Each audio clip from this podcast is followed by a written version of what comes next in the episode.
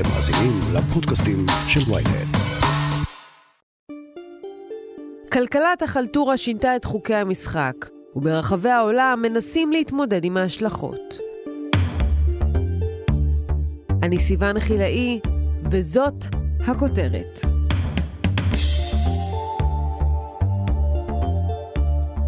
הקורונה שהשאירה אותנו חודשים ארוכים סגורים בבית הביאה לפריחה בעסקי השליחויות.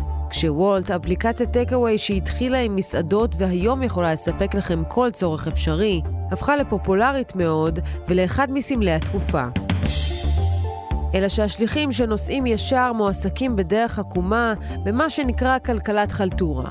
זה לא רק בארץ ולא רק וולט, גם אובר וחברות מוניות ושליחויות למיניהן לא מעסיקות את העובדים באופן ישיר. הפלטפורמות הדיגיטליות לא נחשבות למעסיק באופן רשמי, אלא רק מתווך, והעובדים מוגדרים כסוג של פרילנסרים. צחי שדה, עורך ynet כלכלה, כתבנו אדם קוטב ודוקטור מתן גוטמן, פרשננו לענייני משפט, על מודל העסקה שמעורר סערה בכל העולם. אז בעצם בחרתי לעבוד בוולט בגלל שזה מקנה לי את האפשרות לעבוד מתי שרק אני רוצה. אני הבוס של עצמי, אני מחליט מתי לעבוד, מתי לסיים, מתי לקחת הפסקה. ככל שאני אעבוד יותר, אני אעשה יותר. אני יכול להגיד לך שהיו לי חודשים של 13 ו-14 אלף, והיו לי חודשים של 8 אלף, וזה מאוד משתנה. והכמות שעות שאני עושה את זה, זה הרבה פחות ממקום אחר. הכל תלוי גם במזג אוויר. בחורף אנחנו מרוויחים אה, קרוב ל-150 שקל לשעה. ביום של גשם אפשר גם להגיע ל-1,500 שקל ביום. ירדן סגולה, בן 24, עבד במשך שלוש שנים כוולטר, שליח של וולט בשפת השליחים, וכמו רבים בתחומו, הוא לא מועסק ישיר של החברה שאותה הוא מייצג, אלא מועסק דרך חברת קבלן. בחרתי לעבוד דרך אה, חברת קבלן, מהסיבה פשוטה שלא רציתי להתעסק עם כל הניירת וכל הדברים שקשורים למס הכנסה ופיתוח לאומי. שם אתה מניח אה, סכום מסוים שהם דורשים, זה בדרך כלל 2% במשכורת. אה, לפחות ככה זה אצלי, והם מתעסקים לך בהכל. וולט מאוד מאוד אה, מתנערים מהאחריות בכל הדבר שקשור. אנחנו כוולטרים מפרישים מעצמנו את הפנסיה וגם את הקופת גמל. וולט בעצם לא משלמים לנו לא פנסיה, זה פשוט הכל עלינו, ההוצאות האלה. אנחנו מפרישים מעצמנו. המקרה של ירדן הוא דוגמה אחת מיני רבות למה שנקרא כלכלת חלטורה. המונח הזה שהומצא בארצות הברית בעשור האחרון ותפס תאוצה בזמן משבר הקורונה, מתייחס לעבודה זמנית של עצמאים, ללא קשרי העסקה ישירים בינם לבין המעסיק, וללא מחויבות לטווח הארוך משני הצדדים. בפועל, חברות גדולות הסתמכו על כוח עבודה זמני ועצמאי, בעיקר בקרב בני דור ה-Y, ומהצד השני, העובדים לא זכאים לזכויות סוציאליות כמו שכר מינימום, הפרשות לפנסיה, ביטוח במקרה של אובדן כושר עבודה, דמי אבטלה, ימי מחלה, חופש ועוד ועוד. צחי שדה, אם כך הדברים, למה אנשים בוחרים לעבוד בתחום הזה? בטווח הקצר, זה נראה לעובדים כדבר אחלה. זאת אומרת, למשל, שליח בוולט מרוויח עכשיו יותר כסף לשעה. הוא יכול לעבוד מתי שהוא רוצה, הוא יכול להפסיק לעבוד מתי שהוא רוצה, והוא בעצם אומר, אה, אני מכניס יותר כסף לכיס כרגע, ומה יהיה אחר כך, אני, זה לא מעניין אותי כרגע, אני רוצה יותר כסף כרגע. אבל הבעיה היא שבסופו של דבר, העובדים האלה, שהם לא באמת עובדים, הם יגיעו למצבים שאנחנו לא רוצים להגיע אליהם, כמו למשל פציעה, שאז המדינה תצטרך לממן את הפציעה הזאת ובעצם אה, טיפול בבן אדם הזה בבתי חולים. מכיוון שהביטוח לאומי לא יממן את זה. וגם כשמגיעים לגיל פרישה, אז פתאום נזכרים שרגע, אין לנו בעצם פנסיה. אז מה עושים עכשיו? בעצם אנחנו מדברים על אה, סוג העסקה חדש, שבו זה לא השכיר, אבל זה גם לא העצמאי שאנחנו מכירים, ויש פה מין צורת העסקה חדשה, שאני מניחה שתכף יהיו את מי שידבר על היתרונות הרבים שגלומים בה, אבל אתם כרגע הסקירה שלכם מתארת... אנחנו מדברים על הנושא הזה עכשיו שוב, מכיוון שבשבוע שעבר וגם השבוע בכנסת אצלנו, דיברו על דוח של נציבות האיחוד האירופי, שבא ואמר, אוקיי, היו כל מיני תביעות בזמן האחרון, יש מאבקים משפטיים, אנחנו רוצים לנסות להסדיר את הדבר הזה, כי אנחנו אומרים שמתוך 50 מיליון עצמאים בערך שקיימים באירופה, חמישה, שישה מיליון מהם הם לא באמת עצמאים. הם לא צריכים להיות מוגדרים כעצמאים. ולמה זה חשוב? מכיוון שההשפעות שיכולות להיות בטווח הארוך על שוק העבודה הן משמעותיות מאוד.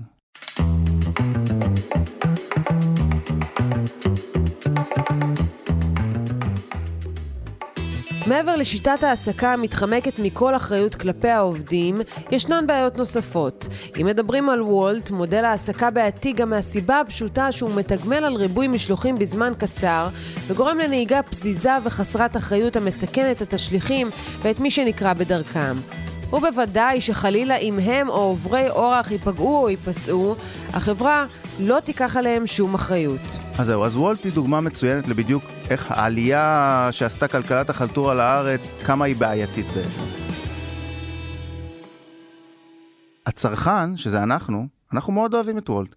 כיף לנו לקבל מהר מאוד את המוצר הביתה, הממשק של האפליקציה הוא נורא נוח, אבל המחיר, ויש מחיר, הוא בכמה דברים. אחד, זה גם כשאנחנו הצרכנים הולכים ברחוב, ואני בטוח שכל מי שהלך בתל אביב לפחות, מרגיש את כמות השליחים ברחוב, שבוא נגיד, לא ממש מצייתים לחוקי התנועה, כי הם רוצים להגיע מהר למשלוח הבא, או סתם כי לא מתאים להם. מה קורה בעצם שנגיד שליח של וולט אה, דורס אותך ברחוב כהולך רגל, או אפילו מתנגש בך במכונית ועושה לך נזק לכלי רכב שלך. אז מה שקורה בעצם במצב הזה, אלא אם כן השליח הזה הוא מאוד נחמד ורוצה לשתף איתך פעולה, אין לך יותר מדי מה לעשות. יש למשל מקרה לאחרונה שקורה כל הזמן, אבל מקרה ששליח בעצם דרס מישהי שהלכה ברחוב, והוא החליט שהוא לא נשאר, הוא פשוט הולך. מה היא עושה במקרה הזה? אז היא ניסתה לפנות לוולט, ווולט אומרים, אנחנו מאוד לא אוהבים את הדברים האלה, אנחנו לא מעודדים בטח לא נסיעה כזאת, ואם אנחנו נראה כזה שליח, אנחנו גם נפסיק ל- לעבוד איתו. אבל אז היא אומרת, אוקיי, אז מה אתם עושים כדי לאתר את הבן אדם הזה? הוא אומר, לא, אנחנו לא יכולים לעשות שום דבר. תפני למשטרה בבקשה, שהם ימצאו את מצלמות האבטחה, ואז אולי אנחנו נזהה אותו ונטפל בו. לגבי פיצוי לבן אדם שנפגע, לגבי זה, שום דבר. ואף אחד גם לא הולך לתבוע במקרים האלה, וזה מקרים שקורים כל הזמן. אז זאת השפעה אחת. השפעה נוספת היא ברמה של המודל העסקה עצמו, של העובדים עצמם שנמצאים פה בארץ. וזה משהו שבעצם לא קורה בחברות שליחויות אחרות אגב, כאילו זה לא חייב לקרות ככה, למשל בטנביס, ששם השליחים אה, אה, עובדים כשכירים, אז הם אה, אומנם מקבלים פחות כסף כרגע, אבל הדברים האלה לא יכולים לקרות שם. זאת אומרת, יש אה, מעסיק מסודר, יש עובד, יש זכויות, אז זה בעצם סוג של פיקציה. שאגב, הפיקציה הזאת היא גם מביאה לבעיות פליליות.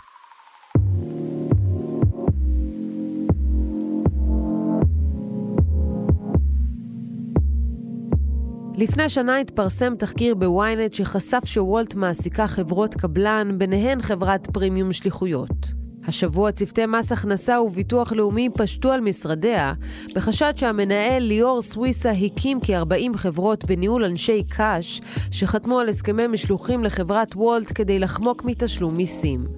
לפי החשד, וולט שילמו לחברות של סוויסה 32 מיליון שקל, עד שהופסק הקשר. בנוסף, נחקר החשד כי מאות שליחים קיבלו שכר במזומן מאותן חברות ודיווחו חל"ת כדי לקבל דמי אבטלה. אדם קוטב, אתה חשפת את הסיפור לפני שנה, מה קרה מאז?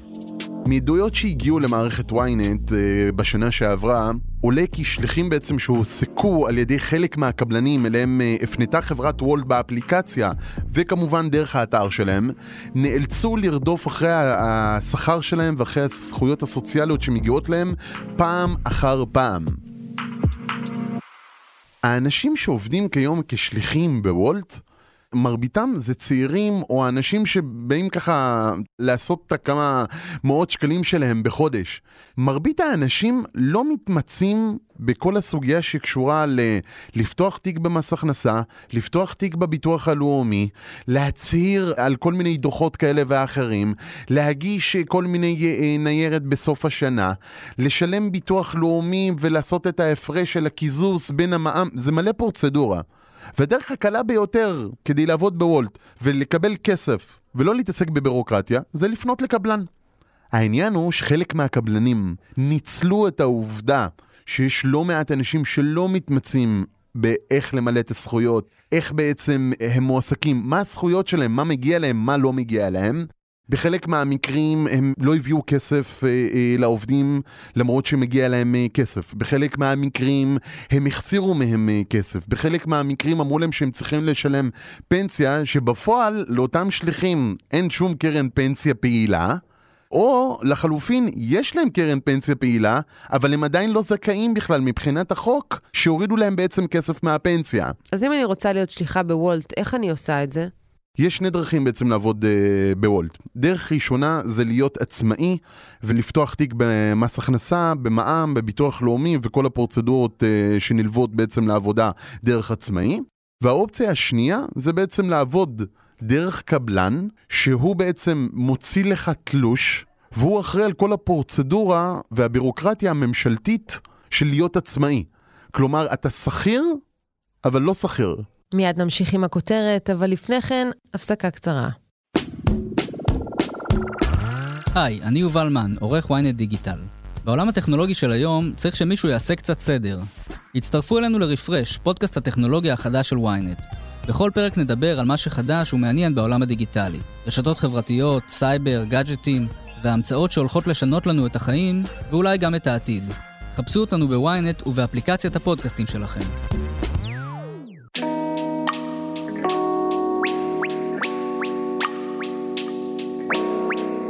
Platform workers deserve the same level of protection that, uh, uh, than everyone in the EU under our social model.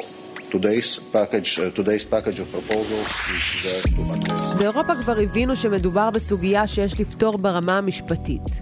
נציבות האיחוד האירופי החליטה לנקוט בצעד ראשוני, ופרסמה טיוטת כללים שלפיהם חברות הפועלות במודל כלכלת חלטורה יידרשו להעניק לעובדים זכויות בסיסיות והגנות. דוקטור מתן גוטמן, אצלנו כרגיל, התעוררו מאוחר. כמו תמיד מתעוררים מאוחר אצלנו, והדברים למעשה עד שהם יוסדרו ייקח זמן. לצערנו גם מה שקורה בדרך כלל בישראל זה מי שמסדיר בסוף את העניינים זה בית המשפט, בטח בדיני עבודה, בית הדין לעבודה. עכשיו, מה שהם עשו באירופה, הם באמת אה, עשו עבודה מאוד מאוד מקיפה, זה לקח להם כמובן אה, תקופה ארוכה, והם פרסמו למעשה טיוטת הנחיות שאמורים לחול על כל מדינות האיחוד האירופי, ומה שמעניין שם הם בעצם קובעים חזקה, הם אומרים ראו, אדם שעובד בשביל פלטפורמת אונליין, אה, וולט, אובר וכו', הוא למעשה עובד אם מתקיימים שניים מהתנאים הבאים. קודם כל, האם האפליקציה, אותה אפליקציה, קובעת את גובה השכר, כמה הוא אמור לקבל. כלל שני, האם אותה אפליקציה קובעת כללי התנהגות מסוימים, נגיד אתם חייבים ללבוש בגדים מסוימים, לנסוע בדרך מסוימת, לשים כובע בצורה מסוימת, לענוד את הלוגו של אותה חברה. הדבר השלישי זה הפיקוח, מה מידת הפיקוח של האפליקציה על טיב העבודה. לדוגמה, האם אני יכול לדרג את השליח או את הנהג של אובר, וזה מגיע למעשה לבעלים של האפליקציה?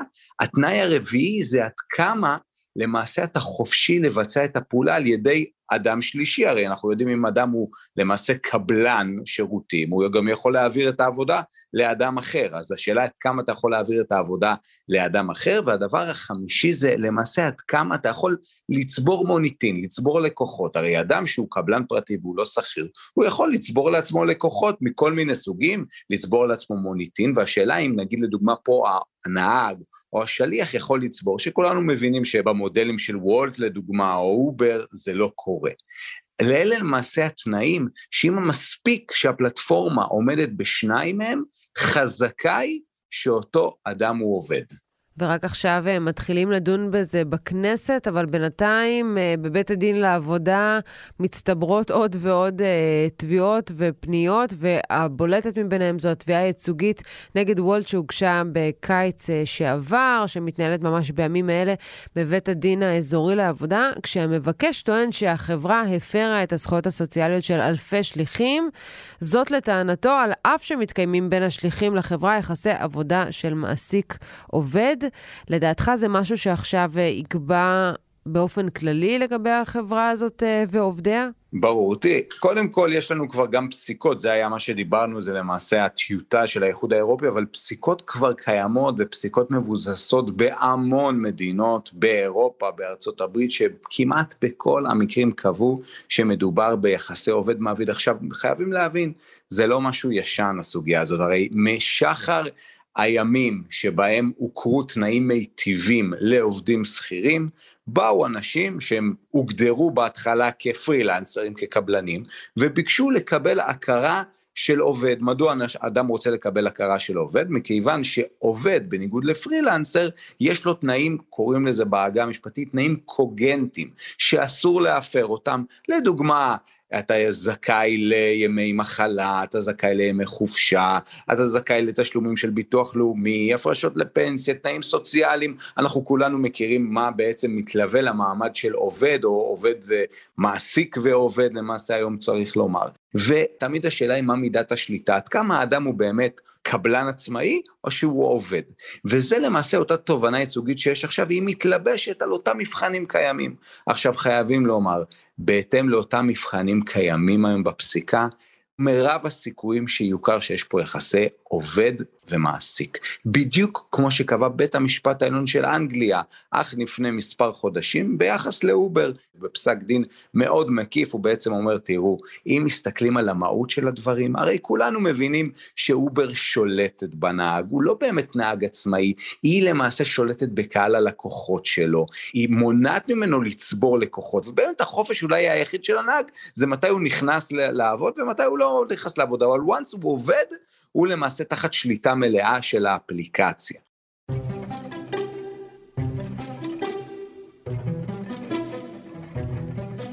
בניגוד לבריטניה, בקליפורניה הוצע על ידי החברות מודל חדש שנקרא הצעה 22. ומה אומרת הצעה 22, ומה אומר בעצם היום הדין בקליפורניה? הוא בעצם יצר סיווג שלישי של עובדים, שאולי זה הסיווג הנכון במציאות הטכנולוגית והמתקדמת הזאת של ימינו. במקום שנסתכל רק על מצב של עובד ומעסיק, או מצב של פרילנס, בוא ניצור בעצם דגם ביניים. הוא לא יהיה 100% עובד ומעביד עם כל התנאים, אלא הוא מקבל תנאים, משהו באמצע. לדוגמה, לפי ההצעה שיש בקליפורניה, אותו עובד מקבל מעל שכר המינימום במחשב 120 אחוז, יש לו איזה החזר מסוים של הוצאות הנסיעה שלו אחרי כמה מיילים שהוא נסע, אם הוא עובד מעל שעות מסוימות בחודש, אז הוא גם מקבל כיסוי של ביטוח בריאות שם בקליפורניה, זאת אומרת, יצרו איזשהו דגם ביניים, זה מה שקורה בקליפורניה, האירופאים אנחנו רואים הולכים לדגם הקלאסי של עובד ומעסיק, בישראל כנראה שזה ייפול בבית המשפט, בית המשפט, אני מעריך פה, זה כמובן אם הוא ילך לכיוון של עובד ומעביד, הוא לא יכול ליצור דגמי ביניים, מי שיכול לעשות את זה זה בעצם רק המחוקק. מתן, אתה גם חבר הוועדה המייעצת לרגולציה וטכנולוגיה במשרד המשפטים. איך הממשלה יכולה לדרוש מאותן חברות פרטיות להתחייב לתנאי העסקה הולמים של העובדים שלהן? תראי, קודם כל כמובן לממשלה יש את הגופים הרגולטוריים אה, שלה שמפקחים על נושא של יחסי העבודה, אבל מה שהממשלה בעצם צריכה לעשות פה, והדברים האלה לא יכולים בעצם לבוא רק מדיונים בוועדת העבודה והרווחה של הכנסת, אלא צריכה פה מחויבות ממשלתית אמיתית, כדאי שתוקם איזושהי ועדה שגם משרד הכלכלה יהיה שותף בה, גם אגב רשות התחרות וגם כמובן משרד המשפטים, שתנסה לנסח איזושהי בעצם אה, הצעת חוק או איזשהו מתווה. אגב, צריך לעשות את זה כמובן בשיתוף פעולה עם אותן פלטפורמות, כי המודל העסקי שלהם מבוסס על זה שאין יחסי עובד מעביד, זה המודל העסקי שלהם, אבל מצד שני, המצב היום הוא מצב שאי אפשר להמשיך ולהשלים איתו, ואנחנו רואים שבכל העולם לא משלימים אותו, ולכן הממשלה פה צריכה לקחת אחריות על הסוגיה, להיכנס לנושא לעומק, לשבת על המדוכה, להציע הצעה שתהיה הצעה מאוזנת, הצעה נכונה, ולקדם את זה בכנסת. בשבוע שעבר ועדת העבודה והרווחה שבראשה עומדת חברת הכנסת אפרת רייטן, קיימה דיון על הסדרת תנאי התעסוקה בכלכלת החלטורה. אלא שחלק מנציגי החברות לא הגיעו או לא הביעו את עמדתם. בוועדת העבודה בשבוע שעבר קיימו שוב דיון בנושא הזה, והביאו הפעם גם את הנציג של האיחוד האירופי, שהיה מעורב בכתיבת uh, הדוח שפורסם ועשה רעש בהרבה מקומות באירופה בשבוע שעבר. וכדי להסביר מה בעצם רוצים עכשיו לעשות ומה הם חושבים שצריך לקרות כדי לגזור את זה לישראל. עכשיו צריך לזכור, זו טיוטה, עוד זה עוד לא קורה, אבל הדבר הזה בעולם מגיע גם לישראל, ובישראל רוצים לדבר על זה גם בכנסת. ומעניין לראות לאן זה יוביל בסופו של דבר. מוולט נמסר בתגובה, נפרדנו מהחברה החשודה לפני למעלה משנה, אנחנו מגלים אפס סובלנות כלפי מי שעובר על החוק או פועל בצורה לא תקינה ומסייעים לרשויות החוק בעבודתם. בתגובה לכך שלא השתתפה בדיון בכנסת, מסרה כי הצגנו באופן מורחב את עמדתנו בדיון בוועדה לפני שלושה שבועות בלבד, נמשיך להיות בקשר רציף מול הוועדה. צחי שדה, אדם קוטב ודוקטור מתן גוטמן, תודה רבה לכם. תודה רבה. עד כאן הכותרת להפעם. אתם מוזמנים לעקוב אחרינו בוויינט, ספוטיפיי ובכל אפליקציות הפודקאסטים באשר הן. תוכלו למצוא שם פרקים נוספים על כלכלה כמו כך אמזון שינתה את העולם ועלייתו ונפילתו של הדולר. דרגו אותנו באפל פודקאסט ושילחו את הפרק לחבר שעדיין לא שמע את הכותרת של היום. עורך הפודקאסטים שלנו הוא רון טוביה, גיא סלם סייע בעריכת הפרק, דניאל עמוס הפיקה. על הסאונד, ניסו עזרן. אתם מוזמנים לכתוב לי בפייסבוק או בטוויטר ולהציע רעיונות לפרקים נוספים. אני סיוון חילאי, מחר עטילה שומפבלי יהיה כאן עם פרק נוסף.